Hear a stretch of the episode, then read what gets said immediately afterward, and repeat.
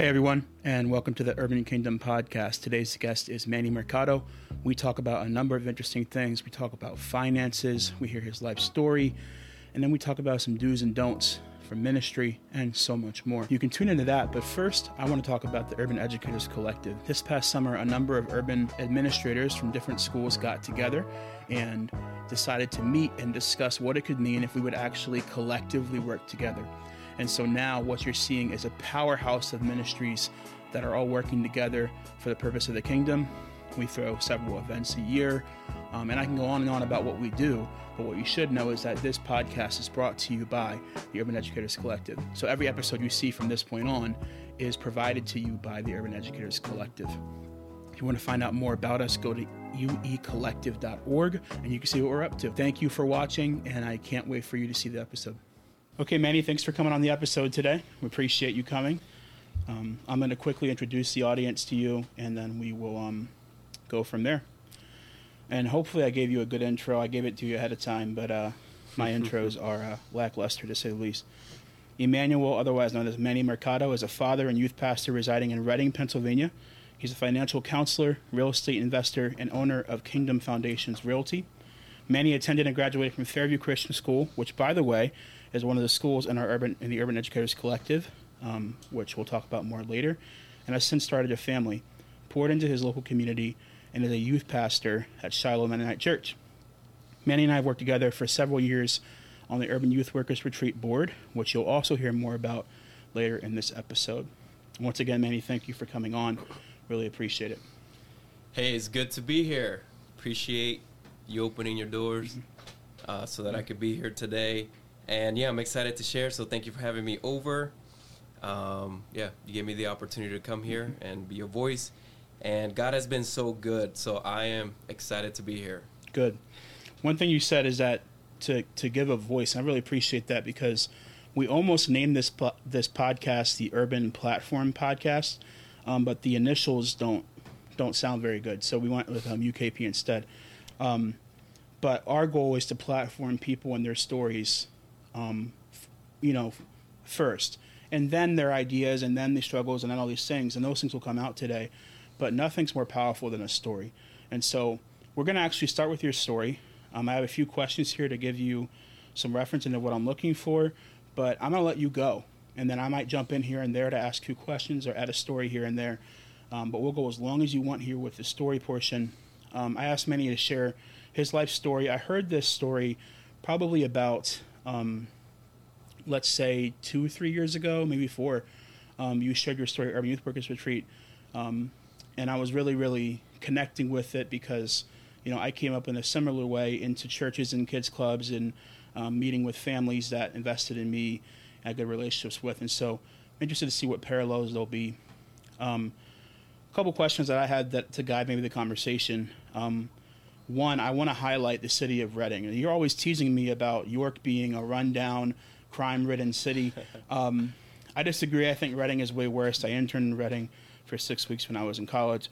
Um, you can hardly drive down the street because the streets are so narrow when one car can fit, which is dumb because they're two ways. but anyway, um, we're going to speak positively of Reading th- today for the only time ever. Um, I want you to describe the city of Reading, growing up in it, um, your family and ethnic culture, um, any stories from that, and then going further from that, um, talking about Anabaptism. You know, when did you meet Anabaptists? What were your first impressions? Um, what are your impressions today? Um, who made a significant impacts on your life, um, and how? Um, and yeah, just so on and so forth. And um, I'll give it over to you. Yeah, sure thing. so to begin with, I was born in PR, Puerto Rico. Uh, para toda mi gente de Puerto Rico, vamos para adelante. Sí. Yeah, sí. my man Keisha. You know what I'm talking about. Yeah. Um, buenos dias. Buenos dias, my man. So, yeah, I came to, to Reading when I was seven, and the nature of it was that we came to Reading for that American dream of just making it. You know, I grew up in a uh, a family where my dad drank, and he was very abusive verbally, very abusive physically, and yeah, was a danger to us. And so was one of the reasons why we came over here. Um, but ironically enough, my dad then followed my mom because you know it was one of those relationships where it was on and off, and yeah, it was just really annoying for us growing up. But, anyways, that that's what brought us to Reading, and came to Reading when I was seven, and I'm 33 now. So it's been a hot minute since I've been in Reading. And growing up, I remember uh, coming and going to school and not knowing English, Mhm. and trying to communicate something without knowing the language was just hard. Wow. And so I just remember trying to communicate this idea and just showing things here and there. And it was, yeah, it was very difficult, but um, this was what we felt was best for our family. And so, yeah, growing up in the city of Reading, one of the things that I remember was, um, you know, just having a lot of friends around. Mhm. Um, my homies. I was calling my homies, and we did a lot of we did a lot of bike riding, and we would get to, into a lot of trouble, obviously. Um, but this was the guys that I connected with. Everybody has a sense of belonging, Hmm. and that was my sense of belonging. And the city itself, growing up, I didn't really have a lot of ties with knowing what's going on. But right off the get go, I, I can remember uh, many stories that uh, would would have pointed to Reading not being a safe city, and um, you know, growing up, we didn't really think about that a whole lot, but um, thinking about our culture in an early age, you know, between the ages of ten and fourteen, we did get into a lot of trouble. We did get into fights. I remember one time there was a uh, there was a fight that uh, my friend got into, and then we all kind of got into a fight, and then you know, then like additional people came out of nowhere, and so everybody booked it. We're all running, and then we went to my friend's house, and my one friend got happened to have a new bike, and so the Mhm. bike was sitting out front. We're all chilling out there like we're hard, and then this minivan pulls up with this other gang or these other people that that we got into a fight with, and the guys came out and right right away we all just stood shut because we saw this guy was had a had a gun sticking right from his from his Mhm. side uh, pocket like that, and we're all kind of like nobody's talking now, Yeah. and so he's like, hey, who who who owns this bike? And then we're all like, nobody said anything, right? Mhm. And then he picked up this bike, took it right off like a hundred and fifty dollar bike. You know, for a twelve year old, that's a lot of money. Mhm. And so, uh, you know, the, that was one of many instances where we got into trouble. Um, but yeah, growing up, um, kind of came from that that upbringings where we just did uh, a lot of things that we that we shouldn't have, didn't have the right influence. A lot of it stems back to a fatherless home, Okay. uh, which is a, a very common issue in a lot of urban settings. Uh, and yeah, Reading is one of those that uh, you really see the effects of that. The Reading School District is a one of the worst school districts in PA, Mhm. and uh, just like you were saying, uh, knocking on Reading, but yeah, the reality is that there is a lot of brokenness there. But when I was about 11 years old, I was hanging out at my friend's house. Uh, so remember Eduardo, and we're just chilling there, and somebody knocks at the door. So my friend goes, he comes back to me. He's like, "Hey man, do you want to go to church?" I was like, "Huh?" All right, that was out of the blue, man. We're just here hanging out. We're Mhm. playing. We're playing PlayStation, and you know this. And so um, I was like, um, "Yeah, I guess." You know, he was going, and I don't know if there was any other friends that that I remember going, but I knew he was gonna be there. So there's gonna be somebody that I at least knew. He said it was fun, which is kind of a lie in the beginning. Mhm. uh, you know, but the the very popular thing, a, a good hook, is that snack. Yeah. Can't go wrong with Mhm. that snack. When they tell you there's food at the end, you know, it sweetens the deal up. So I was like, all right, let's go. And so I would have got invited to Shiloh Mennonite Church, which is the current church that I, that I'm a pastor at now. But I just remember going there, and it was the first time I saw pilgrims, Yeah. hmm or what I thought was pilgrims. Right?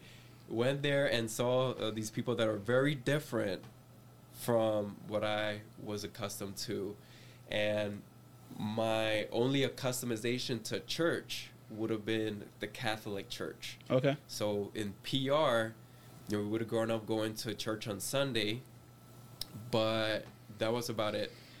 You know, as very popularly known, there's not relationship there. You know, Mhm. with that Catholic, you know, traditional things that are being done, but your life does not change during the week. And so that was my my thought of church. It was something that you did to pay respects, but that's about it.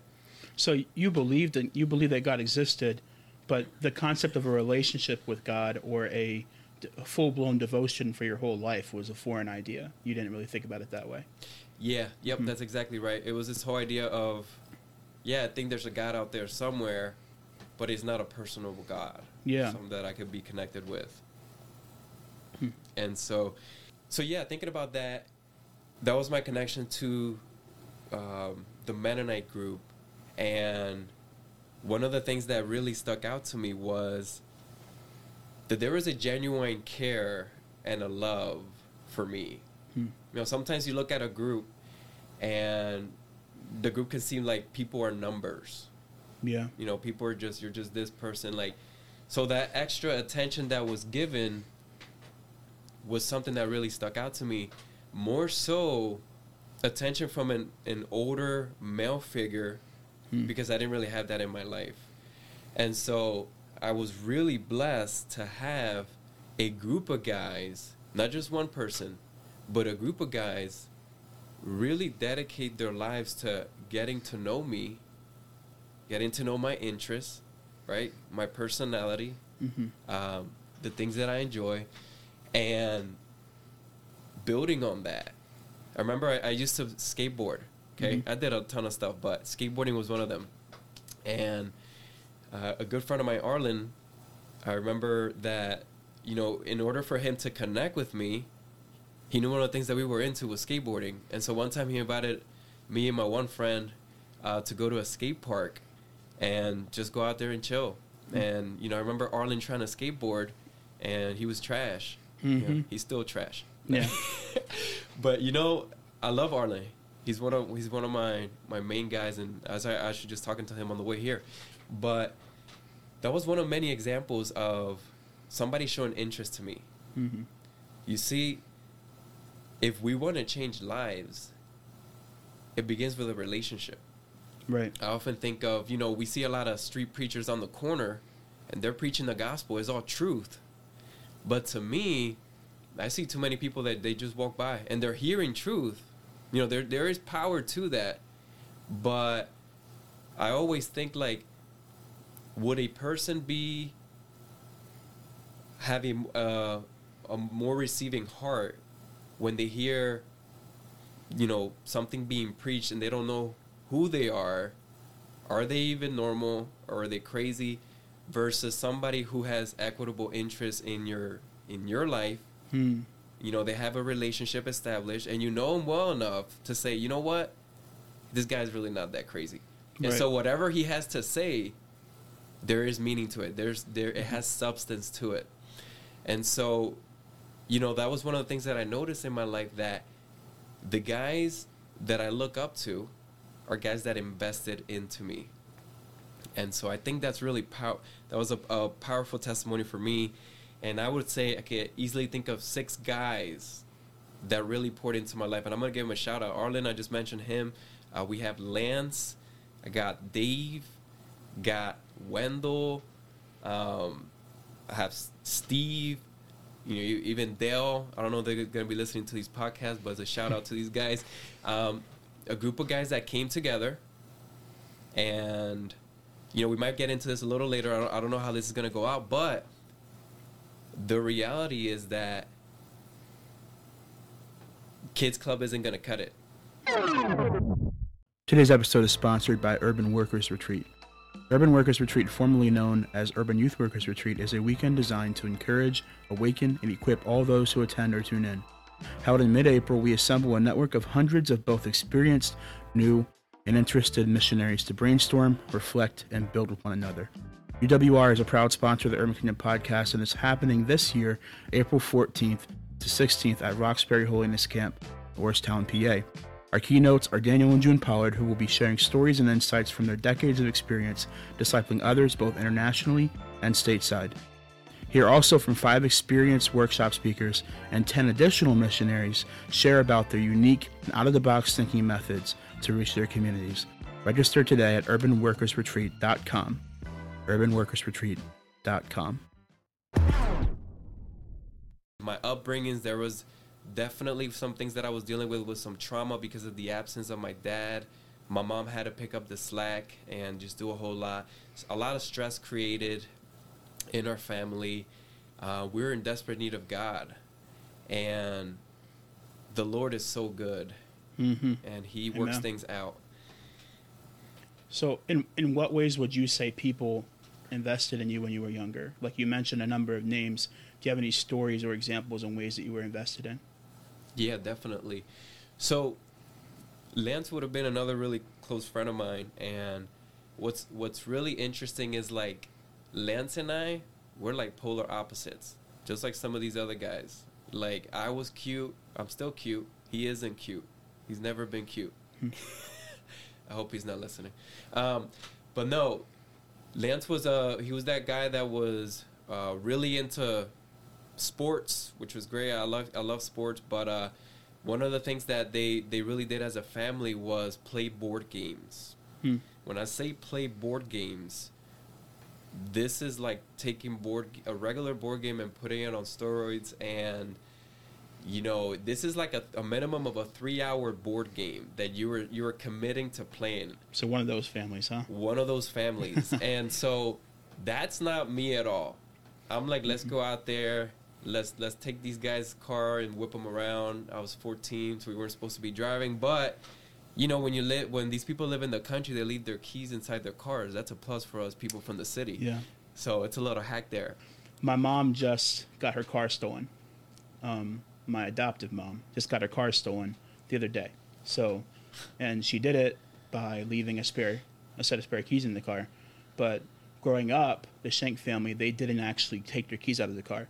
So for the first 10, 15, maybe even 20 years of their family existing in York, the keys were always in the car. And often in a way that you could see it or find it very easily if you went in. And they had their cars stolen a number of different times. And the police, I don't know if the police take take it seriously when a Mennonite calls them and tells them their car got stolen or not, but they have a reputation for sure. That's So anyway. so funny. So yeah, you know what I'm talking about.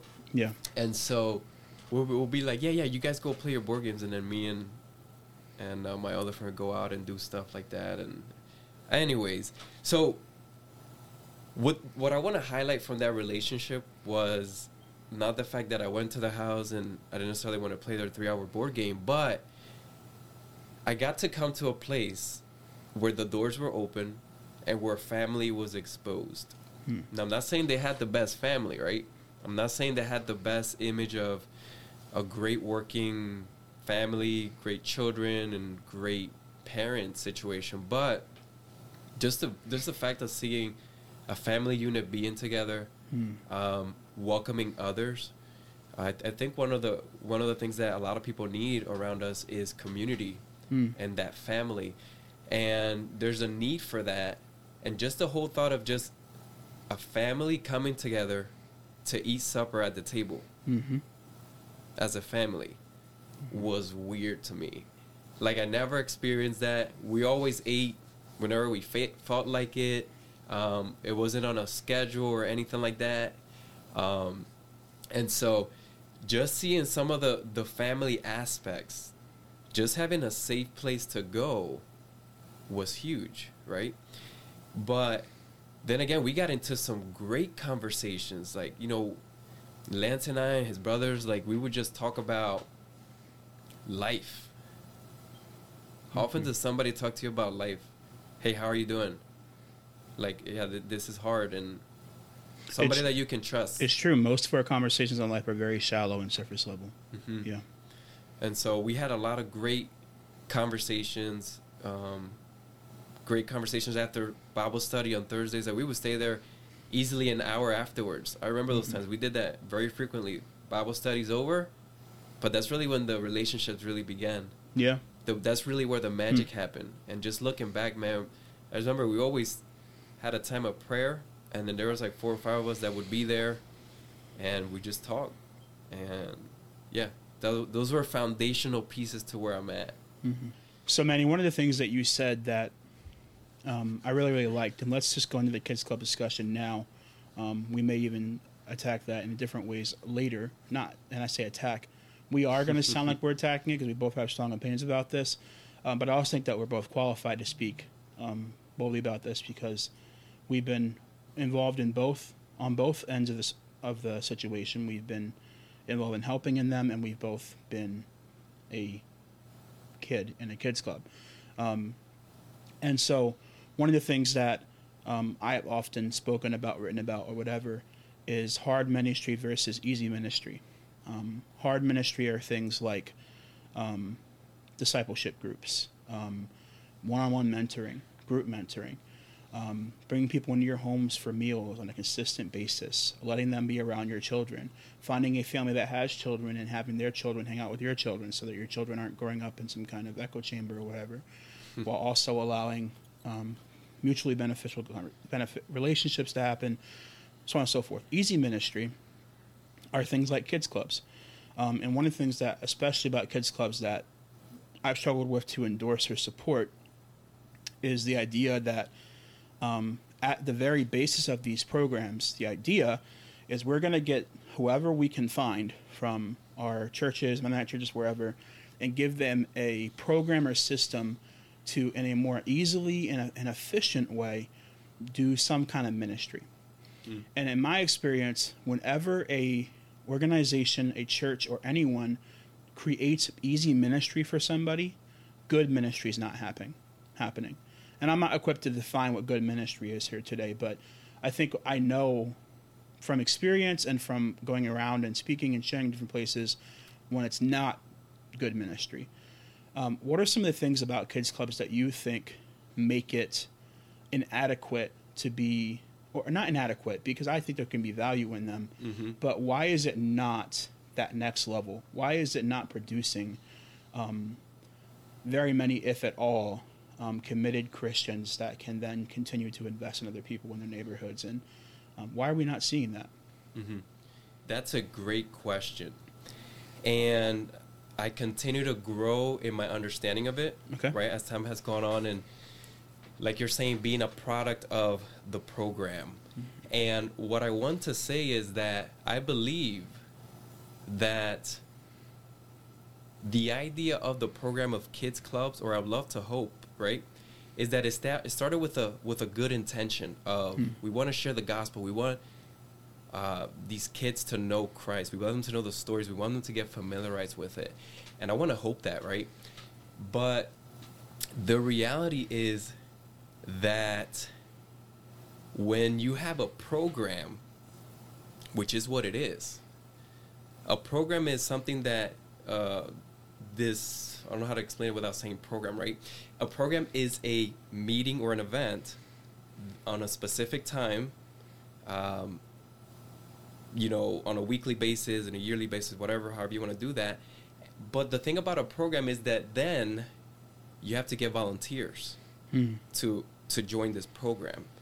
And so th- the whole idea of or desire to want children to to see Christ, it's a great idea.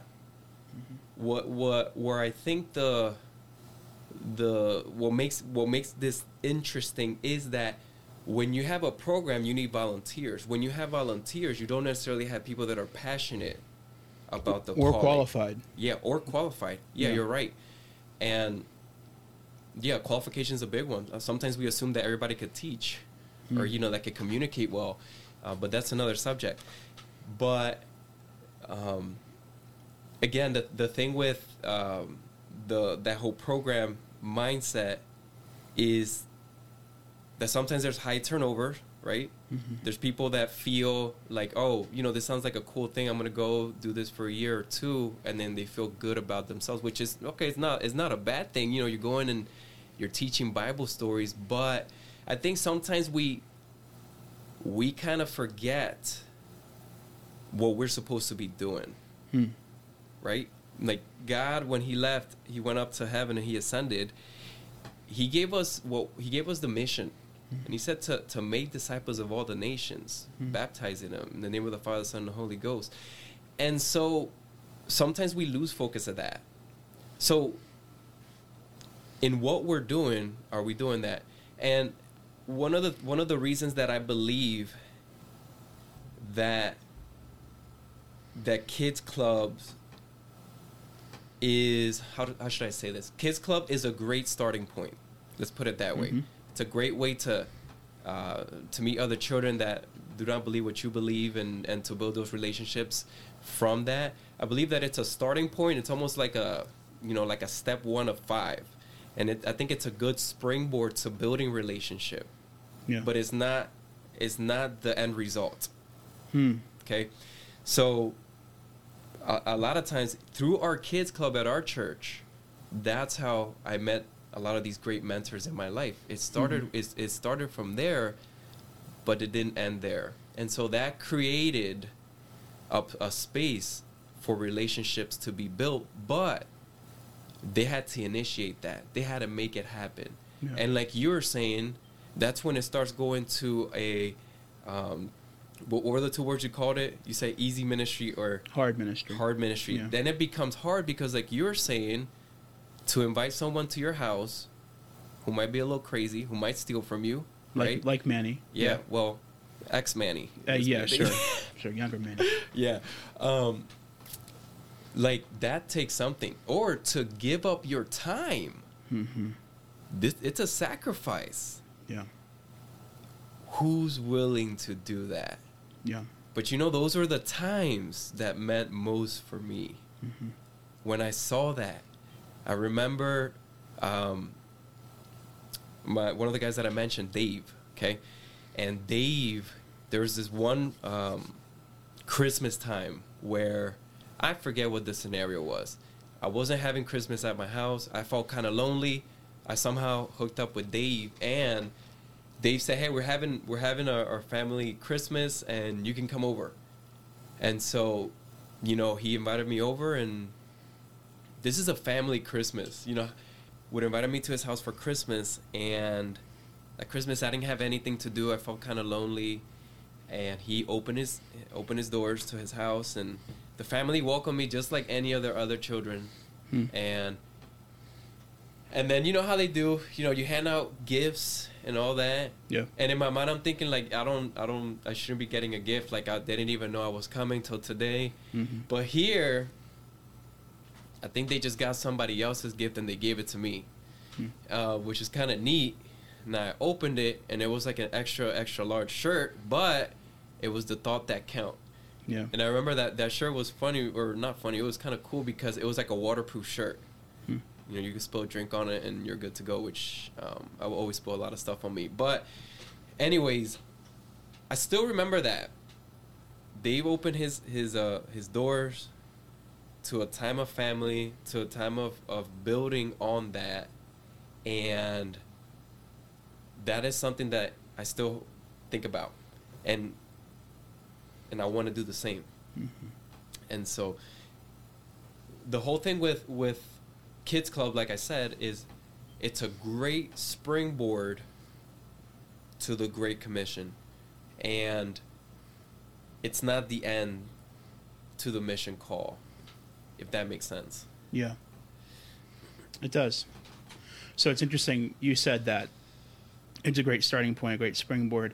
I think it's both a springboard for the um, students or whatever you want to call them that are in the program, and the whatever you call them missionaries that are that are in it as well, um, because Mm. it was both a springboard for both you and I, but it was also a is often a springboard when I, when I think of the most respected missionaries that I know or mission minded people um, in my life that are, that are either overseas or doing great work in cities, whatever. Some of those people will be hosting the podcast in the future. Almost all of them started with a kids club, right? Interestingly enough, they almost all have the same perspective on kids clubs, and they share what we share, right? Because they've heard from people, they've seen, they observed. This is really not cutting it, and when we say not cutting it, we're specifically talking about um, we don't want people to be obsessed with results because that's actually what creates the problem is the idea that we can create a system or program that disciples people for us right that gets that creates this easy work no matter what, no matter how you do it, no matter where you go, ministry will always be taxing. It will always take a lot from you. It will always be sacrificial, and it'll be it'll be very thankless often. Um, but it's it, one of the things I wanted to pull out is that it's almost always better when it is done in collaboration with the community around you. Um, and so I'm doing a whole episode on kids clubs um, mm-hmm. where I'm sharing independently. Um, and um, we'll unpack that more at that point. But I really appreciate you bringing out that aspect. I think it's really good. Yeah, one of the things that I'm thinking with with the whole the whole idea of of kids club is, um, and and I think a big part of it is like we're talking about getting the right pieces for it. Mm-hmm. Like one of the one of the things that I think about with the whole mentality, I believe that whoever came up with the idea of kids club, you know, obviously there's people in different places that come up. Those are the people that usually have a passion for it. Mm-hmm. There's a passion in the heart to reach, you know what I'm saying?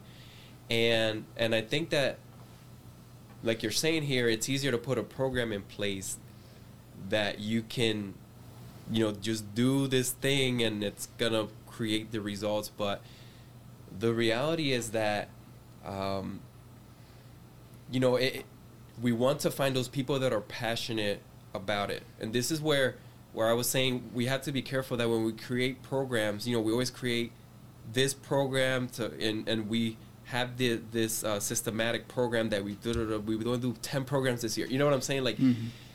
there's a beauty in going into the culture and and identifying what the needs are before you're coming with the mm. specific program. Right. And so I just think that you know so, so many times we go into a place thinking we, we're we're gonna implement this, we're gonna do, do all this stuff, but yet they're never heard. Right. And we're not really speaking their language. Mm-hmm. And so I think it's powerful that, you know, th- these people that are mission minded, which I believe everybody should be mission minded, right? Uh, but if you're called to a certain, you know, town or city, there's a value in going in there and listening to people. What actually speaks to you? Yeah. And how can we tie that? How can we do something that speaks to you and then bring Christ into it? Because Christ is a, is ties in with everything in life. Mm-hmm. And so I just think that that, w- that would be something that would be powerful if we want to reach the kids, the community, the parents, and and it should be a part of everything that mission should be a part of our everyday living. Mm-hmm. And when when kids know that you drive 45 minutes once a week to minister to them, you know, from 7 to 8:30 and then they say deuces. Yeah you know that that speaks differently than somebody um, you know being locally available and investing where where they're saying uh, you know this area needs Christ mm-hmm. and so I, I, there's just uh, people can tell for sure and that's one of the things that I've been learning a lot this year is that you know we have this mentality that I'm gonna go out here I'm gonna go out there because I'm doing my outreach. Or you know, many times you might hear of people once they graduate, they'll go and do uh, missions for two years, then come back, mm-hmm. and then get married, then have twelve kids, and then I don't know what's after that. We're at the kid stage. yeah, become a pastor or lead a youth group or do this. It's not. You can tell a lot when someone's life is guided by a mission mindset their entire life, their entire being. They're they're motivated by Christ. Um, and when somebody is treating it like a, almost like a, um, a mo- like it's like in um, what is it in Korea or other s- countries they require you do military service like 4 mm-hmm. years, maybe it's only two years. It's almost like that, where families are raising children that, you know, they admire these families because they're mission-minded families, but is it actually motivated by love, by obedience to Christ, or is it a concept that we just do because it's what we're supposed to do? Um, are we motivated to do it because it's what the thing to do is?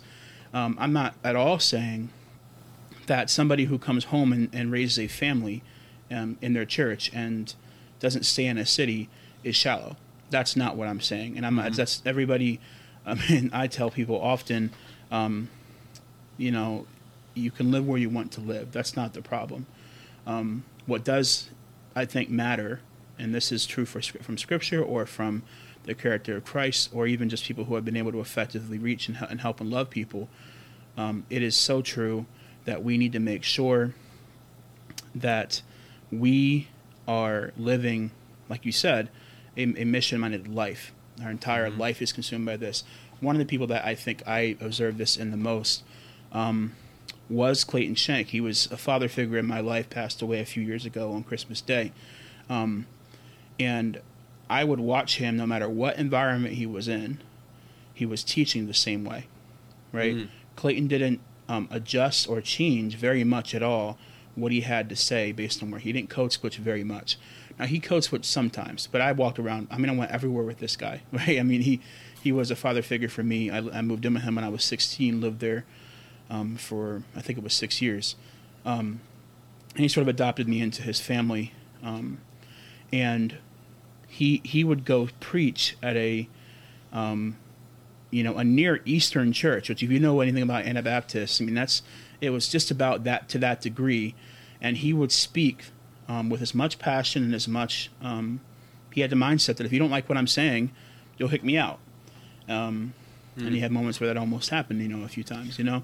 Um, and then I'd see him in the city, and I did not see a an uptick in demeaning posture, demeaning um, words, not intentionally anyway. He had moments where he had to repent or change or adjust. But if you're doing ministry for as many decades as he did it, you're going to make mistakes. You're going to come across the wrong way. Right. I think it's so telling. And the thing is, I can tell at 25, but so can a nine year old when you're demeaning them by the way you're talking to them. Right. And so mm-hmm. when I see people get into their mission voice or their teacher voice or whatever at a kids club, and I'm observing, which I've done quite a bit, um, people stopped asking me to do it once they realized I was coming in to tell them that they need to stop doing what they're doing. And um, you know, there are solutions. If you're listening at home, there are solutions that go deeper. Um, I will unpack that in another episode, of course, but. Mm-hmm. This is not to say that kids clubs shouldn't happen. It's just to say that we need to temper our expectations um, and and not teach that it's a, you know, by how often it happens and by how prevalent it is, you'd think it was the ultimate way of ministry. But the fact of the matter is, it's not. It right. just simply isn't. Every episode, we will highlight an urban school in our collective. Today's episode highlights Arrows Christian Academy in Reading. They're hoping to open up next year, and you can see more about them at arrowschristianacademy.org. Manny and I's discussion will continue in future weeks. We talk about finances, we continue our discussion on ministry, and there are many other interesting things that we cover still to come. Thanks for tuning in and see you in a couple weeks.